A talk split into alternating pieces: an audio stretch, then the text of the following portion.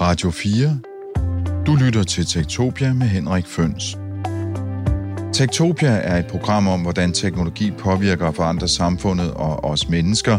Tektopia er produceret på Radio 4 af Ingeniørforeningen IDA med støtte fra Industriens Fond, Innovation Center Danmark, Messecenter Herning, Index Award og IDA Forsikring. I redaktionen er Dorte Dalgaard. Mit navn er Henrik Føns, og det er mig, der bestemmer i Tektopia. Tektopia. Ja, velkommen til endnu en gang Corona-radio. Det bliver endnu en omgang her af Tektopia, hvor vi kommer til at have måske en lidt laset lydkvalitet, fordi det bliver optaget over nettet i, øh, på den platform, der hedder Zoom. Men sådan er det nu en gang, og det er jo egentlig også meget fremtidsagtigt på en eller anden måde, fordi i dag der handler det om fremtidens menneske. Hvordan ser fremtidens menneske egentlig ud? Er vi sådan, bliver vi sådan en halv menneske, halv robot med teknologi indopereret i hjernen eller et andet sted? Eller har vi bare sådan en værktøjskasse af teknologi, som vi kommer til at bruge lidt ligesom i dag? Eller bliver vi sådan nogle Greta Thunberg-typer, der sidder i en bjælkehytte ude på landet og er fuldstændig afkoblet? Spørgsmålet er, om vores børn de bliver brugere, eller om de bliver sådan en slags nedgraderede slaver af de såkaldte tech-giganter, eller bliver de faktisk sådan nogle kreative, fællesskabsorienterede individer, som har en dyb forståelse for deres egen kulturelle dannelse og deres øh, historie. I dag skal vi tale om fremtidens menneske, Homo Futura, og vi skal tale om ansvarlig teknologi. Og det der med Homo Futura, det har jeg decideret hugget fra en ny bog, der lige kommer på gaden i den her uge, som er skrevet af Camilla Melsen. Og sjovt nok, så er hun også en af mine gæster. Og Camilla, hvad er du egentlig for en? Du har skrevet den her bog, men du har også lavet en masse andre ting. Jeg ved ikke, om jeg er fremtidsmennesket, hvordan min fremtid ser ud, men jeg, jeg arbejder med kan man sige, digital adfærd, og især i forhold til børn, unge og uddannelse. Jeg har skrevet en række bøger om, om, om digital adfærd, og så er jeg også journalistisk lektor på Center for Journalistik på Syddansk Universitet, hvor jeg er i gang med en undersøgelse om influencer, unge og meningspåvirkning. Og så har du også, også tilknyttet Center for Boblestudier, som det hedder. Ja, det har jeg, det har jeg været. Vi, og, jeg har arbejdet rigtig meget med, med digital dannelse og uddannelse, og blandt andet stået øh, i spidsen for et undervisningsmateriale om, om digitale mekanismer, kan man sige, fra fake news og polarisering til digitale forstyrrelser rettet mod, mod teenager, og det undervisningsmateriale Like, det vender vi alle sammen tilbage til lige om lidt. Vi skal også lige hilse på dagens anden gæst, som er professor i ansvarlig teknologi, Maja Horst. Øh, hvad er det for noget øh, ansvarlig teknologi og professor på DTU i det her? Det er helt nyt. Ja, det er jo nyt. Altså, det er jo ikke nyt, at teknologi er og skal være ansvarlig. Det har det jo sådan set hele tiden skulle være. Men det er måske nyt, at man er begyndt at sætte mere fokus på det. Øh, og det er jo min ansættelse på DTU jo også et udtryk for, at øh, sådan en institution som DTU er begyndt at tænke mere over, hvordan er det egentlig, vi, øh, vi tænker over det her med værdier og teknologi og ansvar i forhold til samfundet osv. Og hvad, hvad, hvad skal du konkret lave? Altså noget, du skal undervise i eller forske i, eller hvordan fungerer det? Ja, altså jeg, blandt andet så underviser jeg i øh, fagets videnskabsteori for alle bachelorstuderende på DTU. Øh, og det er simpelthen besluttet, at øh, de skal i forbindelse med fagets videnskabsteori, så skal de alle sammen øh, uddannes både inden for bæredygtighed og inden for at tænke det her med ansvar i forhold til samfundet. Så laver jeg forskellige forskningsprojekter, og jeg er jo i gang med at bygge en hel masse op, øh, fordi jeg er ansat fra sidste år øh, og frem. Og jeg har faktisk også stadigvæk en tilknytning til Københavns Universitet, så, øh, så jeg har gang i rigtig mange forskellige ting, og er i sådan en transitionsperiode. Men det er jo rigtig spændende, hvad jeg kan bruge øh, den nye platform på DTU, som jeg har fået, hvad jeg kan bruge den til. Så i virkeligheden, så I beskæftiger begge to med fremtidens mennesker. Man kan sige, at Camilla beskæftiger sig med, øh, med de, de, hvad skal man sige, de mindre årgange, og du, Maja, beskæftiger dig så med dem, der er universitetsunge i dag, og skal ud og forme fremtiden. Øh, den lidt nære fremtid, og de andre, som Camilla beskæftiger sig med, det er sådan lidt længere ud i fremtiden. Men det er dog ikke længere væk end det, hvad sådan cirka 2030 eller sådan noget, vi snakker om? Altså, nogle af dem, jeg uddanner, de skal jo formentlig ud og arbejde i 50 år, så øh, der snakker vi jo også virkelig langt ud. Ikke? Mm. Og Camilla?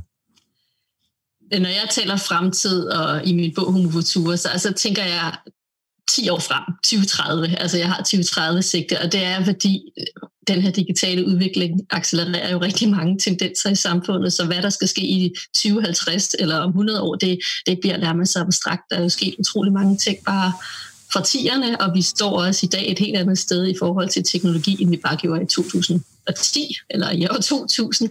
Så jeg tænker, sådan 10 års pejlemærke er, er, er godt, og det er realistisk, og der kan nå ske mange ting, men det er også nogle af de valg, vi træffer nu, kan vi sådan nå at øh, ja, styre i forhold til 2030. Du lytter til Tektopia med Henrik Føns. Ja, men lad os dykke ned i, hvad det er for nogle mennesker, vi egentlig snakker om, de her sådan homofuture typer, fremtidens menneske. Øh, Camilla Melsen, hvis nu begynder med det, du skriver i din bog. Du skriver øh, om øh, to generationer, dem du kalder for generation Z og generation Alpha.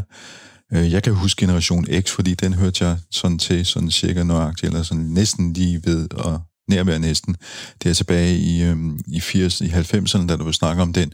Men nu er vi altså nået frem til generation Z og generation Alpha. Hvad, hvem er de? Hvad er de for nogen? Hvad kendetegner dem og, og deres verden? Ja, man kan jo sige, at vi jo alle sammen, kan man sige, bliver forhåbentlig alle sammen homofuture. Vi kommer forhåbentlig alle sammen til at leve fremtiden, men det er klart, at de, de generationer, der er født ind i det, det 21. århundrede og efter en tid med internettet, er, er jo i høj grad, i endnu højere grad fremtidsmennesker.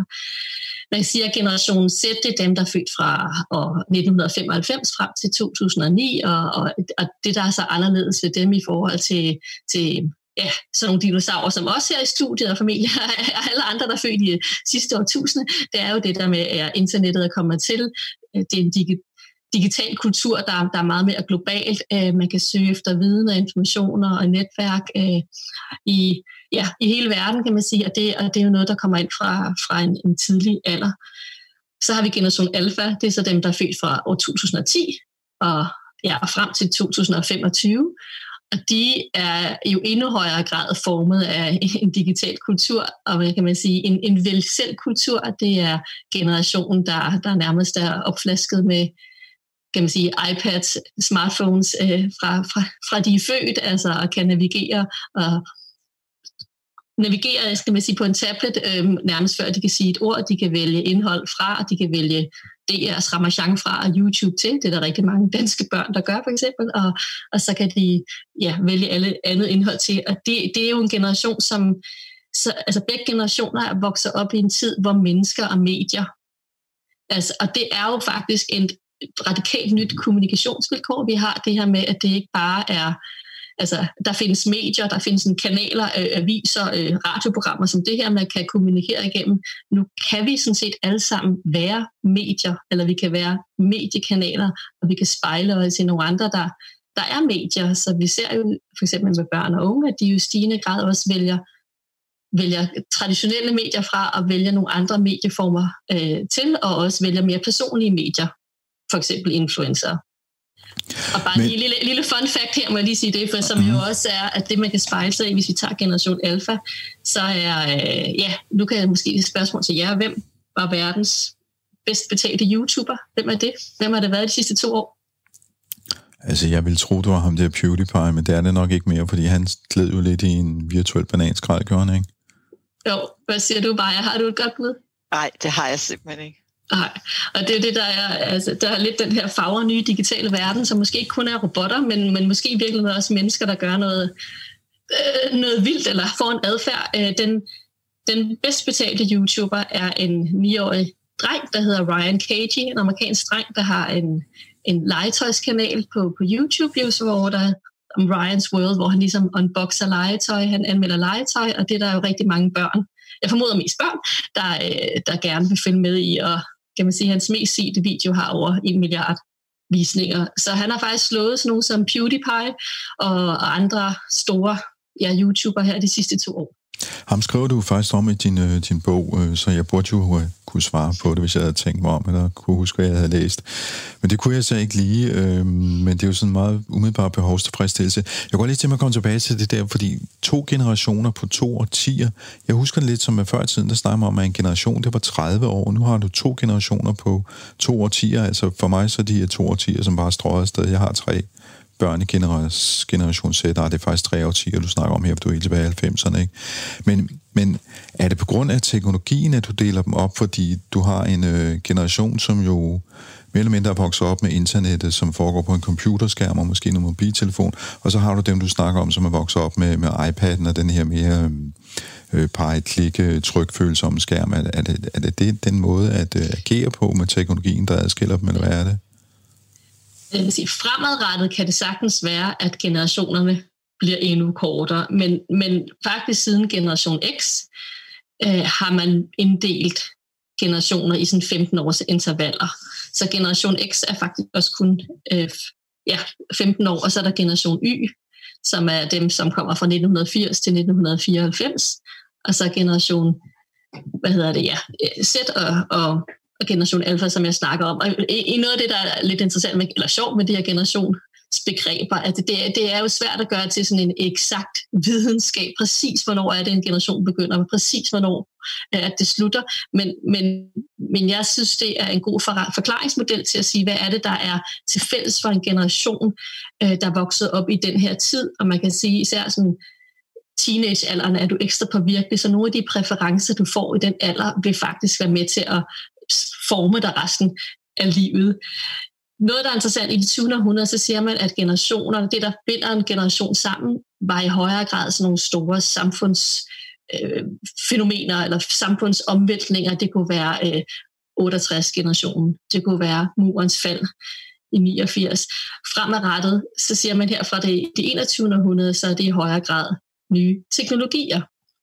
Nu tager jeg lige bare en interessant undersøgelse, der, der påpeger det. det. Det var en, en, en amerikansk forsker, der vil undersøge faktisk college-studerende. Hvad er det, de mener, der har været mest definerende for deres generation? Og der var det tidligere netop de her store samfundsting.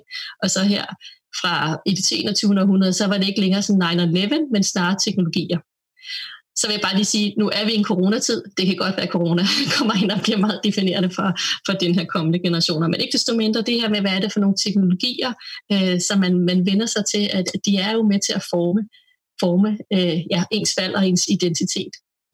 Og når vi nu snakker om at forme, øh, Maja Horst, øh, du beskæftiger dig jo med øh, unge mennesker, som øh, former øh, morgendagens teknologi, eller hvad skal ud og gøre det, når de er færdige med deres uddannelse på øh, DTU. Du har sikkert ikke fået nogen fra alfa-generationen ude i auditoriet nu, de er nok lige små nok, men øh, der må der være dukket nogle sætter op. Øh, hvad, hvad gør det ved, øh, ved, ved, ved uddannelsen, og den måde, man tænker en teknologisk uddannelse, en ingeniøruddannelse på i dag?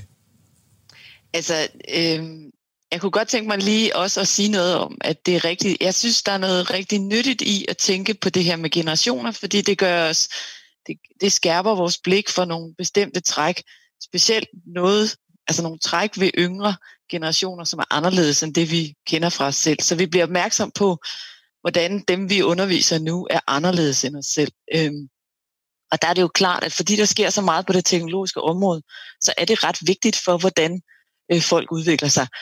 Men jeg vil også sige, at der er jo også utrolig stor forskel på folk. Og faktisk kan jeg sige, det jeg, når jeg ser ud i, øh, i øh, undervisningslokalet, fordi øh, jeg underviser så sådan 200-300 stykker ad gangen, ikke? Øhm, så er noget af det, jeg lægger mærke til i virkeligheden faktisk, øh, at der også er nogle, altså der er også nogle andre ting, der karakteriserer dem med det med teknologi. Og, og noget af det, jeg virkelig lægger mærke til, det er det med værdier. Der er virkelig mange af de studerende, jeg underviser, som er optaget af, de har et meget stærkt værdisæt, øh, for eksempel om, om bæredygtighed, og de er optaget af, at de skal ud og gøre verden bedre, øh, og gøre, fikse nogle af de ting, som vores generation ikke har været i stand til at gøre ret meget positivt ved. Det synes jeg faktisk er et meget øh, karakteristisk træk. Men hvis man lige skal afslutte den her med generation Z, altså noget af det, jeg oplever, det er, at de, de øh, stiller jo med rette meget større krav til for eksempel øh, vores undervisningsformer, den måde, vi agerer på. Det er meget tydeligt her nu med corona, at vi lige pludselig har skulle gøre ting på andre måder, og det er meget tydeligt, at langt hen ad vejen, så er de studerende jo meget mere eksperter i, hvordan man kunne tilrettelægge øh, online undervisning, end os, der underviser. Selvom der er også nogle sjove ting, fordi de er, for eksempel så har vi ret svært ved at få dem til at interagere øh, på de her platforme som Zoom og sådan noget. De vil meget gerne lytte, øh, de vil meget gerne komme, men de vil helst ikke have deres kamera tændt, og de vil helst ikke have deres, altså i hvert fald når de er store flokke, kamera og mikrofon tændt, de vil helst lytte, og de siger, at det føles intimiderende at skulle tale ud i det her øh, cyberspace. Og det synes jeg faktisk er meget interessant i forhold til, at det synes jeg også, det er. Øh, eller det synes jeg i hvert fald for et par måneder siden. Nu har jeg nok vendet mig til det. Øhm, så, så det er bare for at sige, altså der er jo også masser af andre ting, man kan sige, og det, det siger jeg ikke for at sige, det med generationerne ikke passer, men bare for at sige, der er mange andre ting, man kan hæfte sig ved. Ja, det, det overrasker jo virkelig mig lidt, fordi jeg tænker, her er vi at gøre med en, øh, med, med en generation, som er vant til at øh, udtrykke sig på YouTube, eller nu kører det på TikTok, den her kinesiske øh, videokanal, hvor man stiller sig op og laver fjollede danse, ikke? Og, og så videre. Så, så de er jo i virkeligheden meget øh, visuelt orienteret og er vant til, hvad skal man sige, at, øh, at optræde på Snapchat og så videre. Så, så Camilla Melsen, hvordan, hvordan stemmer det egentlig overens, at de måske er lidt øh, bange for at øh, have kameraet tændt og så videre? Generelt er der jo både tendenser, og så, og så er der modtendenser, og generelt skal vi jo også passe på med at lette at proppe alle ind i en kasse, fordi selvfølgelig er der enorm variation imellem en, en generation. Altså der vil, være, der vil være ekstroverte, der vil være introverte, altså der er jo alle mulige andre måder, man kan karakterisere mennesker på. Øh, og jeg, men jeg tænker egentlig, det det der med, at vi, vi, vi tager unge generationer og siger, tænker, at det er sådan nogen, der er vant til, fordi man er vokset op med digitale medier, så er man meget ud og vendt, så er man bare på hele tiden, og så, øh, så er man ligeglad med sit privatliv osv. Den ser jeg slet ikke passe. Jeg ser faktisk rigtig mange unge, der, der faktisk er meget optaget af, om hvorvidt det bliver overvåget, øh, og også altså, det der med, hvad er der privat, og, og hvad der egentlig er, og offentligt, øh, det er de meget mere sådan, bevidste om det er også unge, der er nogle af de første til at, kan man sige, begynde at netop proppe et, øh, først et stykke tape eller en eller anden form for webcam-linse øh, på deres, øh, ja, både deres, deres kamera, eller, eller gerne altså ikke vil have cookies, eller, eller ikke have reklamer til at spore og så videre. Ikke? Så, så der er helt klart den her modtendens til at, til at være, ja, til man ikke, man ikke gider at have hele sit liv på det digitale jeg synes, Maja anfægter noget, der er rigtig, rigtig relevant, som er det her med værdier. Altså, hvad er det for nogle værdier, der kommer med? Og det er selvfølgelig ikke sådan en her kanyleteori med, at nu har vi en teknologi, der bliver indført i folks liv, og bum, så sker der den her forandring af den. Men, men, men, men det, her, det her med, at, øh, at unge generationen søger i højere grad mening, ser jeg også, og kan man sige, det er måske også en generel tendens i vores samfund, at vi, altså i virkeligheden er vi jo mange mennesker, der egentlig gerne vil have et mere meningsfuldt liv, og hvorfor skal vi gøre det her, og måske stiller flere spørgsmålstegn ved autoriteter, men, men jeg ser i hvert fald også en unge generation, der, der efterspørger mening og gøre en forskel, øh, og, det, og der, i virkeligheden er det jo også nogle generationer, der, der, der har været vant til involvering Altså, i, og det er både i opdragelsen, altså hvad skal vi have til aftensmad, eller i uddannelsen, om hvad er egentlig formålet, eller hvad er målet med den her, det her undervisningsforløb, de i langt højere grad bliver involveret på nogle andre parametre, end der kun handler om det teknologiske. Så og det, altså, de kommer egentlig med nogle værdisæt, og jeg har bare lige sådan lidt populært, så har jeg deler jeg det. Så der, der er mange måder, de, man kan se den her værdi. Men øh, forandring, men, men jeg, jeg snakker egentlig om grøn. Altså man kan klart se, at den grønne dagsorden fylder meget mere for, øh, for unge generationen. Så snakker jeg jo om, om køn, altså det her med at måske have et mere rummeligt syn på, hvad er en mand, hvad er en kvinde, øh, dreng, pige, øh, non-binær osv. Det, det er sådan en, en med, altså, ja, en tematik, der fylder mere. Og så har jeg altså også løn med som, en, øh, som, en, øh, som det sidste kategori, fordi det kan godt være, at, der, at man søger mening og så videre, men det her, når, altså, kan man blive rig på det? Altså, kan jeg blive, øh, kan jeg blive YouTuber? Kan jeg tjene penge på det? Kan jeg blive, tjene penge på at være gamer? Øh, altså, hvordan, hvordan kan jeg tjene penge? Og, og i virkeligheden er der også noget meget fornuftigt i det her, og entreprenant kan man sige i, hvad skal jeg leve af i fremtiden? En fremtid, der er så usikker. Maja Horst, øh, unge og deres engagement, som du selv nævner, som Camilla også snakker om her, spiller det ikke meget godt sammen med, øh, med den her sådan, nye trend omkring ansvarlig teknologi? Øh, og er det virkelig ikke også noget, der kan lokke de unge ind på universiteterne og sige, hey, DTU, ansvarlig teknologi, det spiller meget godt med mit øh, værdisæt? Jo, helt sikkert.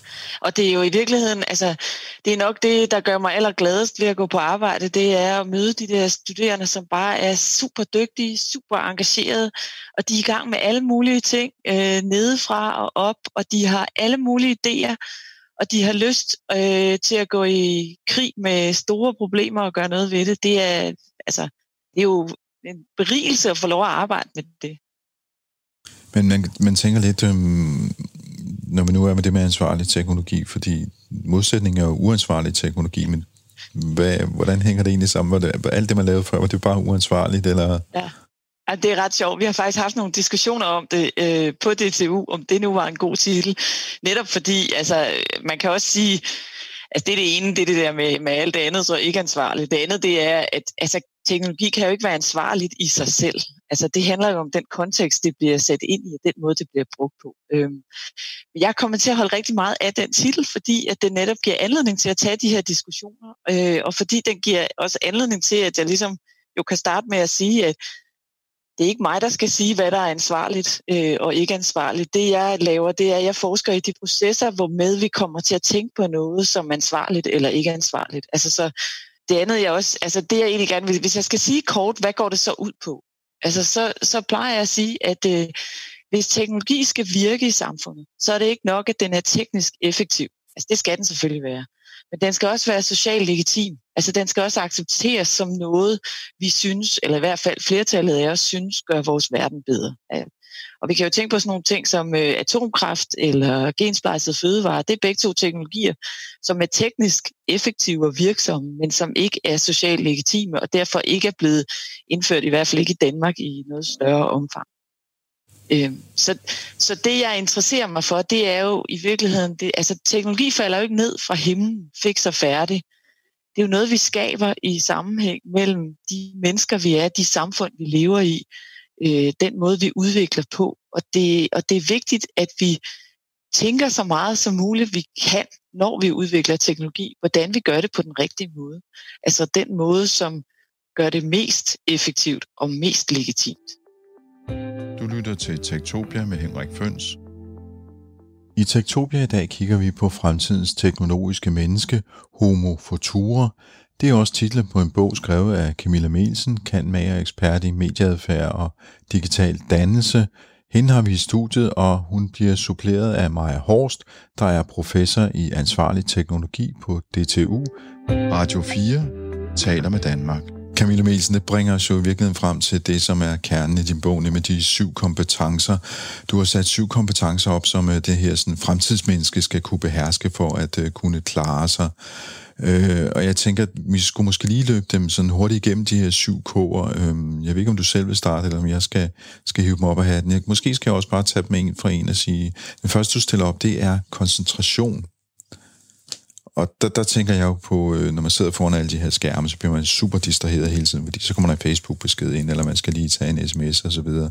Alt det, der handler om, altså, at uh, unge mennesker i dag, de er super distraheret. Det handler det blandt andet om, hvis jeg bare lige må knytte lige sådan et paraply til, til, til ja. de her syv koder eller syv kompetencer, kan man sige, så er det jo alle sammen nogen, som, som, som jeg ser som det 21. århundredes kompetencer, og der er også nogle af de her kompetencer, som mange andre har anerkendt som, som det, det 21. århundredes kompetencer, og så har jeg så suppleret med nogle, som jeg tænker, øh, der er det vigtige. De er alle sammen nogen, som, som bliver mere og mere værdifulde i en digital tid, og i virkeligheden også kommer under pres på grund af en digital tid, medmindre vi faktisk gøre noget. Altså hvis vi bare sådan fortsætter den udvikling med, med teknologier, som vi har gjort de sidste par årtier, så vil de faktisk alle sammen komme ret meget under pres. Og den, det første K, jeg har med, den, den er ret åbenløs, skal jeg sige. Det er nemlig koncentration. Altså evnen til at kunne styre sin opmærksomhed i en tid, hvor der kommer stadig flere digitale teknologier. Vi ser, at koncentrationsevnen, den er, den er, ja, den er faldende, og det, og det er faktisk, en ting er, hvad det gør for læring, men det gør selvfølgelig også noget for stress, eller hvordan man har det som menneske. Så, så de her at kunne styre sin opmærksomhed bliver en, en af fremtidens kompetencer. Maja Horst, øh, i universitetssammenhæng, sidder man og bliver, er de distraheret? Er de på Facebook hele tiden, eller hvad? Ja, det, det er i hvert fald meget lang tid siden, at vi øh, som forelæser, det, øh, det går mere end 10 år tilbage, at vi som forelæser snakkede om det blå lys i øh, forelæsningslokalet, altså når folk sad med, med bestemte baggrunde, og man kunne se, at de lavede noget andet end, end det, man gerne ville have. Samtidig så vil jeg sige, altså de er jo også bedre til at finde ud af, hvor meget de har brug for at følge med i forskellige ting. Altså, men, og, og det kan vi måske snakke om, fordi det synes jeg gælder mange af de kompetencer, Camilla taler om, men det er jo kompetencer, som hvor de bedste studerende, øh, og mange af dem, vi får på universitetet, de er, mestrer jo de her ting allerede. Men det, der måske er problemet, det er, at vi får en større differentiering i samfundet mellem nogen, der skal hjælpes mere til at udvikle de kompetencer, og så de andre. Altså, hvor, hvor jeg oplever, at de studerende jeg møder ude på DTU, de i høj grad har mange af de her kompetencer. Det er også derfor, de er i stand til at gå på øh, universitetet og videreuddannelse. Ja, fordi det handler vel også om, øh, hvad skal man sige, evnen til at kunne lære indenad og læse bøger osv. Men jeg kommer til at tænke på, når man, når man nu så skal udvikle ansvarlig teknologi i fremtiden, når man skal lave øh, teknologi, som ikke ødelægger vores koncentration, skal vi så have sådan noget mere usynlig teknologi, der fungerer i baggrunden, som vi ikke rigtig lægger mærke til? Jamen, altså det, der er vigtigt, det er jo, at vi koncentrerer os om det vigtige. Altså, det er jo ikke, det, det nytter jo ikke noget, hvis vi koncentrerer os helt vildt om Facebook. Altså, det, det er ikke sikkert, det er det rigtige, vi skal gøre. Så derfor så, altså, det handler jo om, det handler jo ikke kun om koncentration. Det handler jo netop også om at kunne sortere i, hvad er det, man skal give sin koncentration. Og så er det selvfølgelig det der spørgsmål om, at man skal ikke hele tiden lade sig distrahere, men igen, altså jeg kan godt huske, da jeg gik i gymnasiet, øh, jeg havde brug for at lave nogle andre ting indimellem, for ikke at kede mig selv ihjel i timerne. Øh, så, altså, så igen, det, det er jo meget kontekstspecifikt, hvordan man skal koncentrere sig. Kommunikation, Camilla Melsen, det er de næste K. Øh, og der tænker jeg, vi sidder jo her og har ikke nogen krop. Vi sidder bare og kigger på hinanden på en videoskærm. Og her for to timer siden, der deltog jeg i mit første, øh, mit første møde i uh, virtual reality, hvor jeg sad omkring et mødebord med sådan en avatar, hvor vi sad og klikkede, og så skulle vi ind i et andet møderum, hvor jeg så forsvandt uh, et forkert sted hen og havnede Øh, jeg havnede omkring et lejrbål sammen med nogle mennesker, som jeg ikke kendte, eller nogle avatarer. Det var, det var super mærkeligt. Så hele den her sådan, kommunikation, hvor vi ligesom mister kroppen og ansigtet, og, og ikke rigtig bliver håndgribelige, hvad, hvad er det for nogle kompetencer, vi skal ind og dyrke der, for at fremtidens menneske kan, kan klare den? Kommunikation er jo netop en meget, en meget bred kompetencekategori. Altså det er jo både netop nye kommunikationsformer, altså det er jo netop ansigtsløs kommunikation, eller som du lige har oplevet, avatar-kommunikation, robotkommunikation. I min bog har jeg for eksempel det, ja, jeg har et eksempel med, hvordan hvordan man ser, at, at jobsamtaler, altså den første screening af en jobsamtale, begynder at foregå via en robot. Altså det er jo ret tidskrævende som, som menneske, eller som ansættelses øh, person, altså en HR-person, at du ligesom skal sidde og, og snakke med alle mulige kandidater, så er det faktisk en robot, der begynder at håndtere og screene de første jobsamtaler. Så derfor kan man faktisk blandt andet i USA der tage nogle kurser i sådan, ligesom taler du godt med en robot. Det kan sige, der er jo alle de her nye kommunikationsformer, det er jo også i stigende grad visuelle kommunikationsformer. Der er rigtig mange af vores medier, der er jo der er visuelle, de videoborgerne og, og så videre. Men det er i virkeligheden også nogle gamle altså kommunikationsformer, som er kommet under pres. Og det er der, hvor jeg...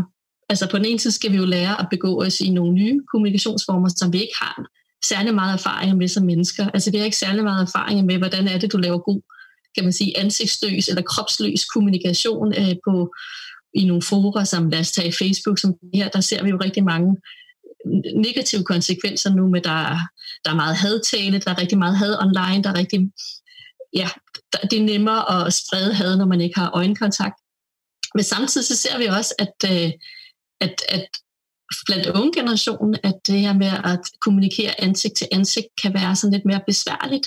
Og i virkeligheden er det noget, som uddannelser, og nu tænker jeg måske mere skoler end, end en videregående uddannelse som DTU, men, men skal have fokus på, hvordan er det egentlig, du lærer sådan konversation og have øjenkontakt.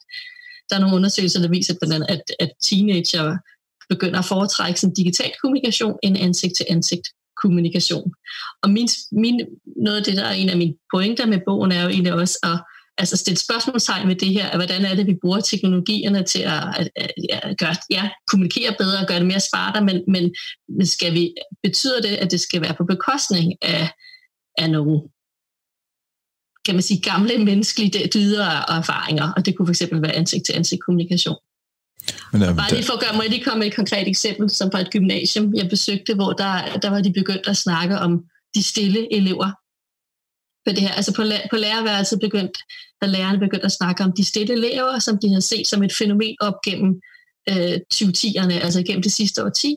Og de stille elever er ikke fordi, de er introverte, men det er simpelthen fordi, at, at lydniveauet var faldet i timerne og i frikvartererne. Simpelthen de, for, de fordi de er online? Mm. Ja, fordi de, altså, det er så nemt at, at, at kommunikere via sin skærm. Og jeg, jeg skal ikke sige, at det er det, der er tilfældet på, på alle danske gymnasier så, så videre, men, men nu er det mere sådan en erfaring fra en videreformidling fra, fra et øh, konkret klasseværelse. Men det bringer os jo virkelig videre til dit næste kone med kollaboration, altså samarbejde, fordi øh, det handler om, at man skal være sammen om nogle ting, og det tyder lidt på, at, at hvis man kommunikerer på den måde, som du lige har beskrevet, så kan det være ret svært at samarbejde i en gruppe. Hvis kollaboration er helt klart en af de vigtige fremtidskompetencer, det her med at kunne, kunne indgå øh, med andre mennesker om et fælles mål. Og der er det rigtig vigtigt at kunne skænde mellem, om laver du sådan øh, øh, kooperation, eller laver du sådan um, uddelegering af opgaver, eller, eller laver du egentlig et reelt samarbejde. Og der er, øh, vi ved faktisk nu, at, at halvdelen af af kan man sige, undervisning i den danske udskoling. Det foregår som gruppearbejde. Spørgsmålet er så, er det egentlig kollaboration, altså hvor du samarbejder om fælles mål, eller, eller er det egentlig den her mere uddelegering eller kooperation? Jeg synes, at der er en tendens til, at når man, når man bruger, altså der er masser af samarbejdsmuligheder i det digitale, der er masser af, hvad vil jeg kunne drive, øh, digitale delingsdokumenter osv., men der kan godt være en tendens til, at man tænker, at så samarbejder øh, de studerende eller eleverne eller, eller kollegerne med hinanden. Men det er ikke for, bare fordi man sætter strøm til, så er det ikke sikkert, at man får det gode samarbejde. Og det, der mener jeg faktisk, det, det er meget mere, hvordan er det, vi vælger at gøre det her, hvordan er det, vi rammesætter det, hvis det er, at vi gerne vil have reel kollaboration. Og jeg ser, og også baseret på forskellige undersøgelser fra fra, for hvordan er det egentlig, man arbejder. Så for, selvfølgelig foregår der samarbejde, men der foregår egentlig også i højere grad den der effektivitet. Nu skal vi bare hurtigt blive færdige med opgaven, dyt videre til det næste, hvor man egentlig misser pointen med, at det egentlig skulle være et samarbejde.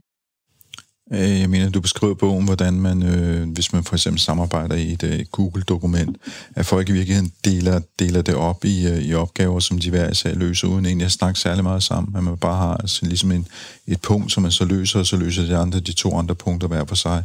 Og så præsenterer man uden egentlig at have, hvad skal man sige, kædet det sammen i, i et egentligt samarbejde. Ja, og det er jo ikke fordi, det sker over hele linjen. Der kan der ske masser af spændende samarbejde, men, men der kan klart være den her tendens til, at man bare altså, tænker det rent effektivt, og, og nu skal det overstå. Så det, det, jeg har med i bogen, er netop fra, fra eleverne selv, altså deres egne stemmer. Ikke? Med, at øh, så laver, laver du lige den første paragraf, jeg laver den næste, og du laver den sidste, og så nogle gange så glemmer man så at læse hinanden, ikke? så ups, så missede man egentlig det. Ikke? Men det bliver ren uddelegering, sådan outsourcing øh, af opgaver end, end samarbejde. Maja Horst, når du beskæftiger dig med ansvarlig teknologi, så handler det jo, så vidt jeg har forstået, også om, at øh, man skal tænke den teknologi, man skaber ind i den sammenhæng, som den skal fungere ude i, øh, i samfundet. Øh, hvis man ligesom ikke har de der samarbejdsevner, måske ikke er i stand til at sætte sig ind i, hvordan andre folk øh, tænker, eller, eller om man i virkeligheden bare er vant til at løse sin egen lille, sit eget lille hjørne af en opgave, kan man så overhovedet lave ansvarlig teknologi, der, der kan fungere øh, ude blandt almindelige mennesker, man så må sige? Nej, det kan man selvfølgelig. Altså, de, man kan jo godt lade, der er jo masser af teknologi, som måske ikke er udviklet på den allerbedste måde, men som vi alligevel får til at virke, fordi vi øh, ja, implementerer det på en måde, så det virker. Ikke? Altså, det meste teknologi er jo ikke optimal i virkeligheden. Altså, det er jo noget, som, men vi opgiver bare at, at videreudvikle på det, fordi det er godt nok til det, vi lige kan bruge det til. Men det, jeg vil sige egentlig, det var, at øh, altså, det her med øh, samarbejde, det, det rigtige samarbejde, det er jo sådan set en, en problematik, man kender fra forskning meget mere bredt øh, i forhold til det med det tværdisciplinære samarbejde, hvor man, hvor man øh, har skældnet mellem det øh, at bare lave multidisciplinært arbejde, hvor netop er det der, hvor man bare deler ting ud. Altså sociologen tager sig af det sociologiske, og teknologen tager sig af det teknologiske, og kommunikationspersonen tager sig af det, der har med kommunikation at gøre. Så mødes man og hæfter det sammen sidst. Det kan være godt.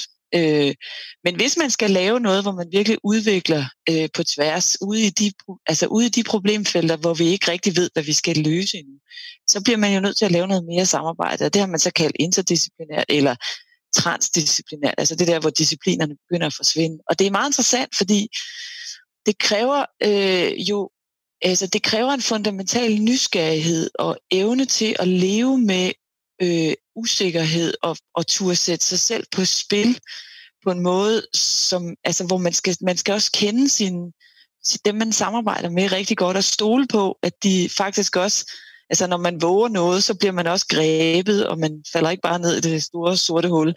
Man skal også stole på, at de har noget bidrag, som faktisk er værd for en øh, at få ind i den proces. Så, og det er klart, det, øh, det er faktisk nogle kompetencer, som vi traditionelt i Skandinavien har været super gode til at træne vores børn i. og som vi måske i for eksempel i Danmark, altså der fra øh, øh, systemskiftet i 2001 og med fokus på sådan traditionel faglighed, som kommer op meget i Anders Fogh Rasmussens retorik, at der øh, har vi ligesom sagt, nej, nu er det, nu er det super vigtigt, at de lærer at regne rigtigt, og før de begynder at blive tværfaglige. Og det, øh, vi skal passe på, at vi ikke smider barnet med badevandet, fordi i virkeligheden er der jo rigtig mange steder på jorden, hvor man ser til vores uddannelsessystem og siger, at vi er nogle af dem, der har været allerbedst til at lære vores børn de her kompetencer. Men det er ikke sikkert, at vi bliver ved med at have den føretrøje, hvis ikke vi faktisk skatter og sætter pris på de ting i uddannelsessystemet, der gjorde dem i stand til det.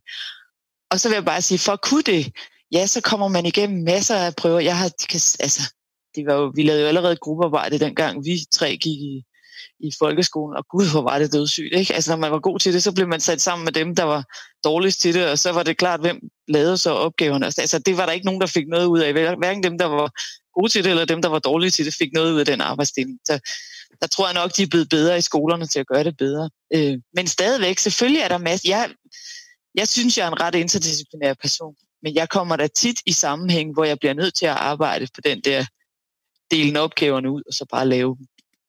Og det med det tværfaglige, det tror jeg, vi kommer tilbage til, fordi det er også en af pointerne i din bog, Camilla Mielsen. Øhm. En pointe i forhold til det her med samarbejde, for det kan jo godt lyde som sådan noget lidt, om, du ved, nice to have, det er meget godt at, du ved, for den enkelte, og så lærer man at samarbejde, og, det, og så bliver man også et, måske et bedre menneske, og så kan man løse samfundsproblemer, fordi det kræver noget tværvidenskabeligt. Hvis vi lige for et øjeblik bare skal tage et arbejdsmarkedsfokus, så er det ret interessant, at der faktisk er ved at ske sådan en, en større efterspørgsel efter mennesker, der, der kan det Øh, kan man sige, sociale kompetencer der, og relationelle kompetencer, øh, og det kan man se sådan i efterspørgselen på sådan jobopslag eller jobannoncer, og øh, hvad er det egentlig, der er for nogle hvad er det en arbejdsmarked vil have, og, og det er jo det her med at skulle kunne samarbejde, det er jo både noget analogt og noget digitalt, øh, men det er da klart, at, i sti, altså, at vi i stigende grad øh, indgår i globale virksomheder, eller virksomheder, der i hvert fald samarbejder med, med andre virksomheder i, i andre lande, at der, der skal man jo kunne kunne lære at samarbejde øh, ja, med andre. Så det der med samarbejdskompetencer bliver faktisk det er noget, der får større og større værdi, og det er noget, som arbejdsmarkedet kommer til at efterspørge i endnu højere grad. Ja, helt enig. Jeg tænker også, at måske kan det med samarbejde gå hen og blive svært, hvis man kun har det, man kalder for tynde forbindelser, og man i virkeligheden kun er vant til at relatere sig til folk via en skærm uden ansigt og så videre. Øhm, det kan godt være, det er en fordom, jeg har, fordi jeg er generation X'er. Øh, Camilla Mielsen, hvis vi nu øh, tager de sidste tre K'er i øh, et H, kan man så må sige, kreativitet, kuriositet, altså nysgerrighed, og så karakterdannelse. Hvad har de sådan en sammenhæng?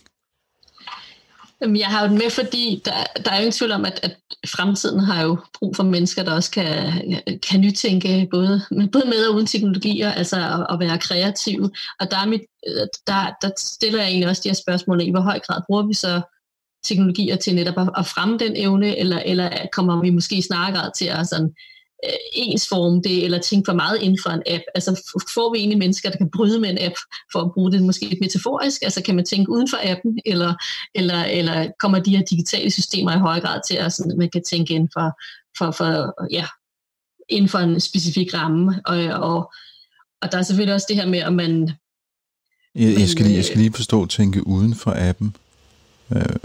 Der, det er mere, der ligger jo altid et design i en, et program, eller i, ja, i, i, indrejet i, i en teknologi. Er du, lad os nu bare tage et eksempel med øh, et barn, der, der skal putte tøj på en på en, en digital påklædningsdukke, kan man sige, og så er der måske 10 forskellige kjoler, du kan vælge til det. Der er det jo allerede i systemet lagt et, valg, altså et begrænset antal valgmuligheder i det, hvor hvis du så skulle sammenligne med en papir og en blyant, hvor mange valgmuligheder er der egentlig for et barn i at udtrykke sig i det? Altså sådan helt banalt, så laver du nogle teknologier, der, der har mange muligheder for, at, det, at du kan bruge din fantasi til at udtrykke dig med, eller, eller begrænser du faktisk de udtryksmåder i det. Og der tænker jeg, at der kan vi jo godt have en tendens til, fordi det er digitalt, så, så er det mere kreativt og mere fantasifuldt, men, men i virkeligheden kan du faktisk også godt komme til at låse, kan man sige, sindet og fantasien fast. Og nu har jeg jo mulighed for at se dig, Henrik. Jeg kan se, at du ser sådan lidt skeptisk. Jeg forstår. du forstår jo, ja, no, det, jo, jo, jo, men det, det, det var i virkeligheden... Men, men, men, Der findes den amerikanske tech-forfatter, der hedder Kevin Kelly, som har snakket om fenotyper, hvor han siger, at teknologi altid har hvad skal man sige, kræve en bestemt adfærd af os mennesker, for eksempel om det var at bygge redder, som fugle skulle gøre, eller bæver, som bygger et bestemt bo og sådan noget. Og teknologien har i virkeligheden altid formet en bestemt, hvad skal man sige, adfærd hos os. Altså ja. for langt bestemt adfærd. Og det er jo også rigtigt nok, og det her med, at altså, mennesker har altid stræbt sig efter at, at, at videreudvikle og bruge forskellige teknologier eller redskaber til at, til at få nye landvindinger og opdage nye lande og, og, og så videre, og det vil vi jo altid fortsætte med. Man kan så bare sige, at nu har vi bare nogle meget, meget kraftfulde og magtfulde teknologier at, at bruge øh, i det. Og, det. og det er selvfølgelig lidt, den lidt større diskussion i det her handler egentlig om, i hvor høj grad er det egentlig at det mennesket, der, der styrer det her, eller i høj grad er det egentlig teknologien, der, der er det styrende for det. Du lytter til Tektopia med Henrik Føns. I Tektopia i dag kigger vi på fremtidens teknologiske menneske, Homo Futura. Det er også titlen på en bog skrevet af Camilla Melsen, kendmager ekspert i medieadfærd og digital dannelse. Hende har vi i studiet, og hun bliver suppleret af Maja Horst, der er professor i ansvarlig teknologi på DTU. Radio 4 taler med Danmark. Og hvis du kommer frem til din, din idé om karakterdannelse, altså hvad, hvad, hvad er det så for nogle mennesker, vi skaber? Jeg siger, karakterdannelse er, er ikke en, en kompetence som sådan, men, men, men er, kan man sige, bygger videre på, på de foregående 6 K'er, kan man sige, og, og handler i lang, højere grad om, at vi, vi har faktisk med de digitale teknologier og ja, sociale medier lavet, eller vi har skabt en meget yderstyret verden. Altså, at vi har skabt en verden, hvor vi i stigende grad kan, kan, kan måle, eller hvor er vi henne lige nu. Vi kan sammenligne os med andre, og andre kan se sådan vores status, kan man sige. Og, og derfor for, for børn og unge, der vokser op i den her tid, så, så vil den her yderstyring jo faktisk også presse lidt den her karakterdannelse. Og, vi, og det er jo også sådan noget, vi kan også sætte den over i en overvågningsdiskussion, det her med, hvis vi, hvis vi skaber nogle liv, hvor, hvor man føler sig overvåget hele tiden, hvor forældre kan tracke dig, hvor dine uddannelser kan, kan se præcis, når hvor langt du er nået med den her opgave. Øh, dine venner kan se, hvor mange likes du har, dine venner kan se din popularitet, eller om du er blevet tagget eller ikke er tagget osv. Hvad er det egentlig for, for nogle Altså, hvad er det for nogle mennesker, og er vi klæder vi så i, altså er det det, vi egentlig vil skabe for børn og unge? Og karakterdannelse, kan man så sige, er et, altså, er også et lidt modværn. Altså den karakterdannelse handler egentlig også om, at, at vi skal prøve at skabe nogle, nogle mennesker, der, der, altså, der har en vis øh, resiliens, kan man sige, en vis modstandsdygtighed, og som, som har en indre dømmekraft øh, og kan mærke efter i sig selv, hvad det er, man skal vælge, eller hvad det er, man, ja, hvordan man har det, frem for at, at lade det yderstyret være svaret. Men sker der ikke det i de her år, at øh, vores øh, teknologi og den måde, som forskellige teknologier bliver koblet sammen på, gør, at vores øh, samfund eller de værktøjer, vi har, bliver ekstremt svære at forstå og forstå, hvordan de virker, og hvad det er for nogle baggrunde, der er, hvad, altså hvad er egentlig formålet? Er formålet at tjene penge på nogle annoncer, eller formålet at give mig en service, som jeg virkelig har brug for? Øh, det, det, det kan være svært for os at gennemskue, hvad der kommer til at foregå, og det hænger vel også sammen med den der ansvarlighed, du beskæftiger dig med, Maja Horst. Jo, altså jeg ved bare ikke, om det er mere, altså om det er mere øh, svært at gennemskue nu, end det var før i tiden. Altså fordi vi bliver jo også hele tiden dygtigere, og vi bliver hele tiden bedre uddannet, og vi får hele tiden mere mulighed for. Men det, det er jo rigtigt nok, at alle de her enormt mange valgmuligheder, specielt for unge i forhold til at skulle skabe sig selv og blive til nogen og finde altså finde ud af, hvem de er, øh, og hvem de har lyst til at være. Det er klart, det stiller nogle andre udfordringer, øh, end det for eksempel gjorde for 300 år siden. Hvis ens far var bundemand, så blev man bundemand. Altså, øh, så selvfølgelig er der nogle udfordringer omkring det. Øh, jeg, er bare, jeg, jeg er bare altid skeptisk for, når vi siger, at vi lever i en helt særlig tid lige nu. Fordi hvis man ser tilbage på den industrielle revolution, så skete der godt nok også meget, der, øh, der rykkede rundt på folks liv dengang. Altså, og, og historien viser jo netop, at mennesket er et fantastisk væsen, som er i stand til hele tiden at tilpasse sig, men også hele tiden at tilpasse teknologien til det, som vi ønsker at bruge den til. Altså, og det er klart, jeg synes, det er meget interessant at se øh, hele den her tech-udvikling, der har været fra, at vi internettet var jo, er jo nok den mest underhypede øh, en øh, innovation, vi har haft længe. Ikke? Øhm, og pludselig så kom det også, og gjorde det, at ikke pludselig, men det kom forholdsvis hurtigt, og det lavede virkelig mange ting om. Og stille og roligt, øh, og i starten var Facebook bare en måde at komme i kontakt med sine venner på, og pludselig er vi blevet opmærksom på, hvilken enorm magtfaktor det er. Og det er selvfølgelig ikke alle, der deltager i de diskussioner, men de bliver alligevel mere og mere tydelige. Øh, folk begynder at blive kritiske forbrugere af teknologi efter, altså den slags teknologi, efterhånden som de ved mere. Så, så på den måde er jeg ikke sådan bange for, at vi står ved et afgørende øjeblik i øh, historien, og lige nu er det helt vildt vigtigt. Altså det har altid været vigtigt, hvordan vi tager teknologi til os, og hvordan vi bruger det. Og historien er fuld af et virkelig dårligt, altså virkelig forfærdeligt eksempel på, at vi har været rigtig dårlige til det. Så vi har også været dårlige til det før. Vi kan også bruge det dårligt nu. Men vi har heldigvis også muligheden for hver dag selv at tage ansvar for, hvordan vi bruger teknologi, og hvordan vi opdrager vores børn og hjælper vores unge mennesker med at tilpasse sig øh, til den verden, vi nu lever i. Og jeg synes jeg jo også, det er fantastisk nu. Altså, jeg lærer jo virkelig meget om teknologi af mine børn. Altså, det er faktisk en fantastisk situation, at man kan have den slags interaktion med de yngre generationer. Altså, det der med, at, min, at jeg ikke automatisk er den, der ved mest, men faktisk er nødt til at spørge dem. Altså, det er jo godt både for mig og dem, at vi har den relation. Camilla? Nielsen. Hvis, ja, hvis jeg lige må markere i forhold til det, står vi nu her 2020 over for, kan man sige, et afgørende øjeblik eller en afgørende tid. Så jeg, jeg er helt med på, at der, der gennem tiden har været nogle, nogle kæmpe teknologiske revolutioner, der, der har forandret samfundet, og man kan sige bare opfyldelsen af opvaskemaskinen eller vaskemaskinen har jo været enorm. Altså ting, man ikke har gjort for kvinder at, komme på arbejdsmarkedet og altså at få, få vasket tøj og ikke skulle gøre det i hånden osv. Der er jo masser, og også med den industrielle revolution. Selvfølgelig har der været nogle enorme forandringer af samfundet. Jeg mener dog alligevel, at vi her 2020 står over for, for, for en anden type forandring, og det er det her med, at hvor den industrielle revolution jo i høj grad træk på sådan ressourcer øh, uden for mennesket, skulle jeg sige. Altså selvfølgelig kunne man trække på kroppen, men, men, men det var jo også på, på, hvad der var i jorden. Så ser vi her i, i her nu, at det er i høj grad menneskets mentale ressourcer, der ligesom er drivkraften for den her digitale opmærksomhedsøkonomi. Og det mener jeg er nyt. Altså det her med, at vi, vi har nogle, nogle teknologier, eller nogle sociale medier, øh, Google, nogle platforme, som i høj grad er blevet så sofistikeret i at kunne registrere og måle og påvirke menneskers adfærd, så vi i virkeligheden får svære ved at, at træffe valg, fordi hvem er det egentlig, der vælger her? Er det teknologien, der, der styrer det her, eller er det egentlig min, min egen frie vilje? Det mener jeg nyt, og jeg mener, det rejser en masse etiske spørgsmål, som, som, som det er så vigtigt, vi som samfund tager fat på, og derfor er det jo fantastisk, der er, der også er fokus på det på, hos dig, Maja, og på, på universiteterne. Altså det her med, at der er nogle, nogle etiske valg, som handler om, vil vi gerne have et mere overvåget samfund? Vil vi gerne have et samfund, hvor vi altså hvor, hvor det er teknologierne, der, der på en måde gør os til en slags ting.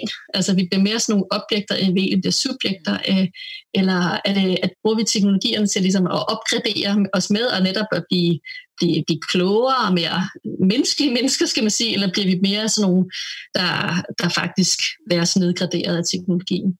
Altså det, det, det, det menneske, eller det, den, hvad skal man sige, den måde at se verden på, som du beskriver det, er det virkelig ingen konsekvens af det, vi snakker om tidligere med, at man har mistet sin krop øh, i, i de her universer, at vi faktisk er, er hjerner, der rejser resten af kroppen, og den, det, den foretager sig, er egentlig lidt, lidt ligegyldigt?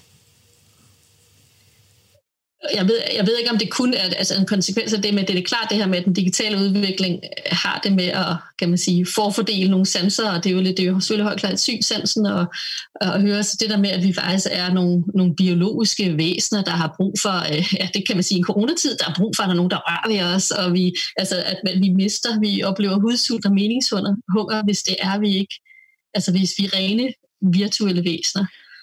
Øh, ja, jeg synes, der, der er noget, vi, vi har det med, at, at hvis, det måske også, den her digitale udvikling er jo også sammen med både optimering og, og effektivitet, øh, hvor vi nogle gange kan overse sådan lidt mere, når, hvad er det egentlig, der er det vigtige for os som mennesker. Du lytter til Tektopia med Henrik Føns. Vi kan ikke nå at gå i dyb med alle dine syv øh, kompetencer, men øh, så kan man jo købe bogen. Det er det, der er mening med en bog, jo. Så kan man købe den og læse den og, og, og lære noget, kan man sige. Men jeg kunne godt tænke mig, at øh, vi måske sådan kigge lidt øh, frem mod 2030 og siger, jamen altså, hvor er det, vi skal lande i det der spændingsfelt mellem teknologi og det at være menneske, og måske i samme øh, omgang også lige inddro nogle af de erfaringer, vi har gjort os de sidste to måneder som mennesker i en tid, hvor vi faktisk jo er blevet ekstremt digitale i den måde, vi omgås hinanden på, eller ikke omgås hinanden på, den måde, vi holder afstand på osv., ikke? Hvad, hvad tænker I altså? Hvor, hvor, hvor, hvor vil I gerne lande i 2030? Både jer selv og jeres, øh, jeres børn, hvis I har børn i en af de to øh, generationer, Z eller alfa? Så tænker jeg, at det nu, nu er et rigtig godt tidspunkt for at, at træffe de der vigtige valg med, hvordan er det, vi vil have teknologien til at forme vores liv. Og, og jeg har sådan lidt en, en lærer, eller en sætning i mit hoved, som handler om, at vi egentlig ikke skal frygte teknologier, der trumfer menneskets styrker, eller du ved, kan slå mennesker i skak og så videre, men vi skal faktisk være tage kampen op med teknologier, der sådan udnytter menneskets svagheder og vores sårbarheder. Altså det kunne være det der med, man, man er på, på man kan se, at man, man er en særlig sårbar på, på Facebook, og så får man en masse reklamer for kviklån, eller at man ligesom bliver udnyttet, fordi man, man ser, at man er mere socialt udsat på en eller anden måde. Øh, så de der teknologier, der på en eller anden måde går ud og eller, ja, prikker, påvirker vores svagheder, det er dem, vi faktisk skal, skal tage kampen op med. Og så håber jeg, at i 2030, så, øh, så ser vi jo faktisk det, at der, der vil over halvdelen af verdens befolkning jo være de her generation Z og alfa, de kommer med nogle nye værdier og, og vaner og verdensindskuelser. Og noget af det handler jo også om at at søge mening, altså at søge nogle fællesskaber, øh, og det, det vil være en balance, håber jeg, mellem det her high-tech, altså liv, som jo kommer til at være der med masser af kunstig intelligens, men samtidig også high-touch, altså det her med, at vi også, vi også godt kan lide de her fysiske fællesskaber, de nære øh, ja, fællesskaber, så det er at finde den her den rette balance mellem, mellem det her high-tech og high-touch, og så forhåbentlig, altså jeg er jo egentlig også, selvom man måske kan lyde lidt kritisk, men så er jeg jo en kritisk teknologioptimist, jeg der håber på, at, øh, at vi, får, vi får truffet de her valg, så, så vores børn og unge går en bedre fremtid i møde. Maja Horst, du var tidligere inde på det tværdisciplinære, øh, og det, det du faktisk også, Camilla, i, i, i din bog. Hvad kommer det til at betyde, det der med, at man skal besidde flere forskellige kompetencer? Jamen, jeg tror, det der også er vigtigt, det er, at man skal, man skal være i stand til at samarbejde med andre, der har meget forskellige kompetencer fra en selv. Fordi som menneske kan man jo ikke, man, der er simpelthen grænser for, hvor meget man kan vide og, øh, og lære. Så derfor er man nødt til at have de kompetencer, der gør, at man kan udnytte, at andre ved. Og det gælder selvfølgelig også kompetencer til at samarbejde med teknologien. Jeg er super enig med det, Camilla siger omkring det der med, at det vi skal være bange for, det er teknologien, der udnytter vores svagheder. Altså fordi, øh, fordi det, vi, det vi jo skal i fremtiden, det er, at vi skal mere og mere samarbejde øh, med teknologien. Og det kan vi også gøre, fordi at der er masser af ting, som vi som mennesker er fænomenalt gode til, og som maskiner i meget, meget lang tid fremover, og måske for altid, vil være rigtig dårlige til. Så altså, som mennesker har vi faktisk noget, som maskinerne øh, på ingen måde er i nærheden af at kunne øh, øh, endnu. Og jeg sad så lige og tænkte på, altså coronatid, hvad har det lært mig om, om det her? Det første, det er det der med, at jeg synes, det er ret interessant i, i, her i coronatiden at se, hvor meget vi trods alt øh, stoler på ekspertise, og hvor meget vi faktisk har brug for viden fra folk, der ved, hvad de snakker om. Det er blevet ret tydeligt. Det overrasker mig ikke så meget, fordi det svarer til den, det, jeg ved fra min forskning, men det er ret tydeligt, at det også er blevet tydeligt for andre. Så synes jeg, det er ret tydeligt, at øh, vi kan se, at staten er vigtig, og det er vigtigt at have en stat, som vi alle sammen har været med til at forme som en god stat, i hvert fald den bedste stat, vi kan lave sammen, fordi virksomheder og markedet kan ikke fikse ting alene. Så bliver det også i fremtiden. Teknologi skal udvikles også inden for rammer af regulering. Og så synes jeg, det er meget tydeligt, hvor meget vi savner hinanden. Altså, øh, det er hyggeligt at se. Jeg er super glad for, at jeg kan se jer, mens vi har den her samtale. Men det ville på en måde være bedre at kunne sidde i et rum sammen og se folks kroppe, fordi vi kommunikerer jo med meget andet end vores ansigtsudtryk, og det savner vi simpelthen altså, i de her tid. Vi er sociale dyr. Jeg er super effektiv, når jeg sidder og arbejder alene, Men stille og roligt kan jeg mærke, at meningen med det forsvinder. Altså det bliver mere og mere ligegyldigt, at jeg når en hel masse hver dag, fordi mit menneskelige fællesskab, arbejdsfællesskab, det forsvinder. Og det synes jeg da på en måde er meget sundt, at vi er blevet mindet om det at øh, vi faktisk har brug for hinanden. Maja Horst, det var jo faktisk en, øh, en meget fin og poetisk måde at, øh, at øh, slutte det her program på. Øhm, Camilla Mielsen, din bog Homo Futura, den er på gaden nu, og den kan købes øh, gå ud fra både online, og hvis man nu har en fysisk boghandler, man kan gå ned i uden at, at blive smittet eller udsat for, for corona. Det kan man jo til at gøre. Øh, og Maja Horst, du er i fuld sving med at øh, lave ansvarlig teknologi på DTU, og held og lykke med det. Øh, Tektopia er slut for den her gang. Om ikke andet, så kan du høre Tektopia hver eneste søndag kl. 13.05 på Radio 4, og du kan også høre den som podcast. Og der kan du finde den på øh, Radio 4's hjemmeside, radio4.dk, eller i den podcast-app, som du nu engang bruger til at lytte til podcast i. Det var Tektopia. Mit navn er Henrik Føns. Øh, på genhør næste søndag. Du lytter til Tektopia med Henrik Føns